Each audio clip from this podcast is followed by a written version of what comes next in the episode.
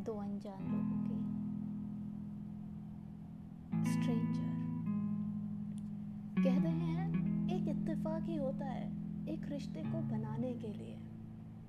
हमारी ज़िंदगी का मतलब मेरी और रानी की ज़िंदगी का कुछ ऐसा ही सिलसिला था, जो कि बस वो एक पल ही काफ़ी था। हम दोनों के लिए एक रिश्ता बनाने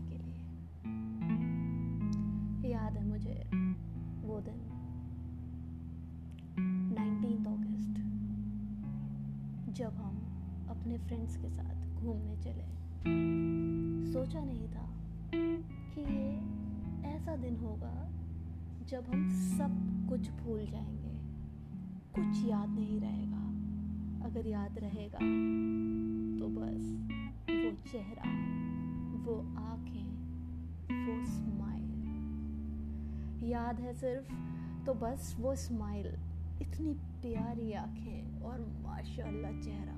कहूँ तो अल्फाज नहीं, उसको बयां कर सके। उसे देखने के बाद कुछ ना सोचने की हालत में थे। बस एक ही दुआ थी अब तो हमारी खुदा से, कि एक बार वो हमसे मिल जाए, उनसे बात कर लें, उनसे दोस्ती कर सकें। इत्तेफाक। कहते हैं, अगर किसी चीज़ को शिद्दत से चाहो तो पूरी कायनात उसे ढूँढने में लगा देती है। हमारे साथ भी कुछ ऐसा ही हुआ। शायद पहली बार खुदा से सच्चे दिल से मांगा था उसको। वो हमारे सामने थी और हम बस उन्हें देखते रहे। ऐसा लगा, बस समय यूँ ही थम जाए हमारे मेरी आँखों से वो चेहरा ही नहीं हट रहा है। बड़ी हिम्मत जुटा के उनसे हेलो बोला। उनका रिप्लाई वो आवाज़ सुन के तो बस हम उनके दीवाने ही बन गए थे। कहते हैं ना, कुछ वक्त ही काफ़ी होता है किसी को जानने के लिए। शायद ये वक्त ऐसा ही था। सच कहूँ तो शायद पहली नज़र का प्यार था। किसी को एक नज़र में भी प्यार होता है? आपको हुआ है? मे बी नो शायद नहीं। पर हमको हो गया।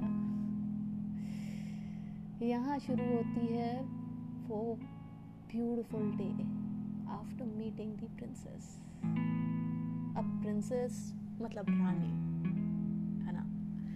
तो हम रोज़ उसी कॉफ़ी शॉप में मिलने लगे। जहाँ हम उनसे पहली बार मिले थे और यहाँ से शुरू हुई रानी और मेरी कहानी।